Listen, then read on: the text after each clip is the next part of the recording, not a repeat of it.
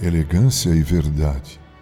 Billy Graham nos conta uma história ilustrativa e interessante.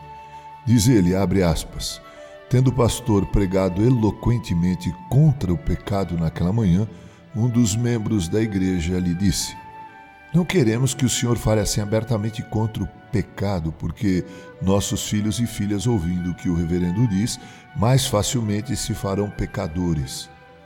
Chame o pecado de engano ou defeito, se o quiser, mas não fale tão rudemente do pecado. O pastor foi até a prateleira dos medicamentos e trouxe de lá um frasco de estricnina cujo rótulo dizia veneno. E disse: Veja bem o que o senhor quer que eu faça. O senhor quer que eu troque o rótulo.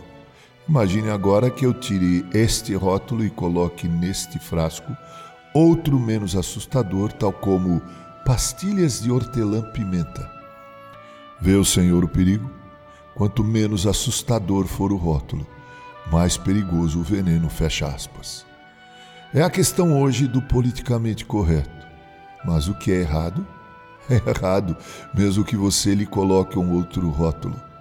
Um lobo vestido de cordeiro ainda continua sendo um lobo Outra coisa assustadora é a meia-verdade. Alguém já disse que a meia-verdade é uma mentira inteira. O diabo em serpente disse a Eva sobre comer o fruto proibido. Abre aspas. É certo que não morrereis, porque Deus sabe que no dia em que dele comerdes, se vos abrirão os olhos, e, como Deus, sereis conhecedores do bem e do mal. Fecha aspas. Gênesis capítulo 3, verso 4 e 5.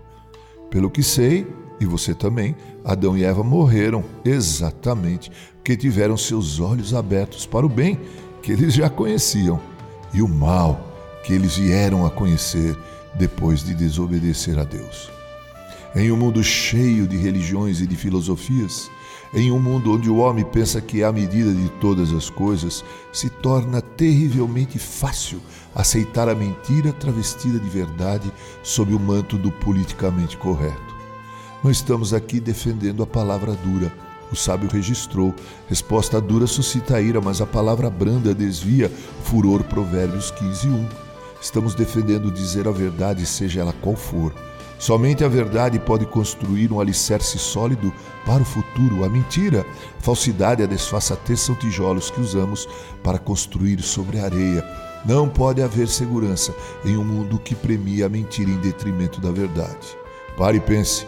Quando você for falar algo que seja uma verdade cristalina, bendita e abençoadora, quando você for dizer alguma coisa, faça-o em amor com elegância, porque a verdade sem amor é puro leganismo.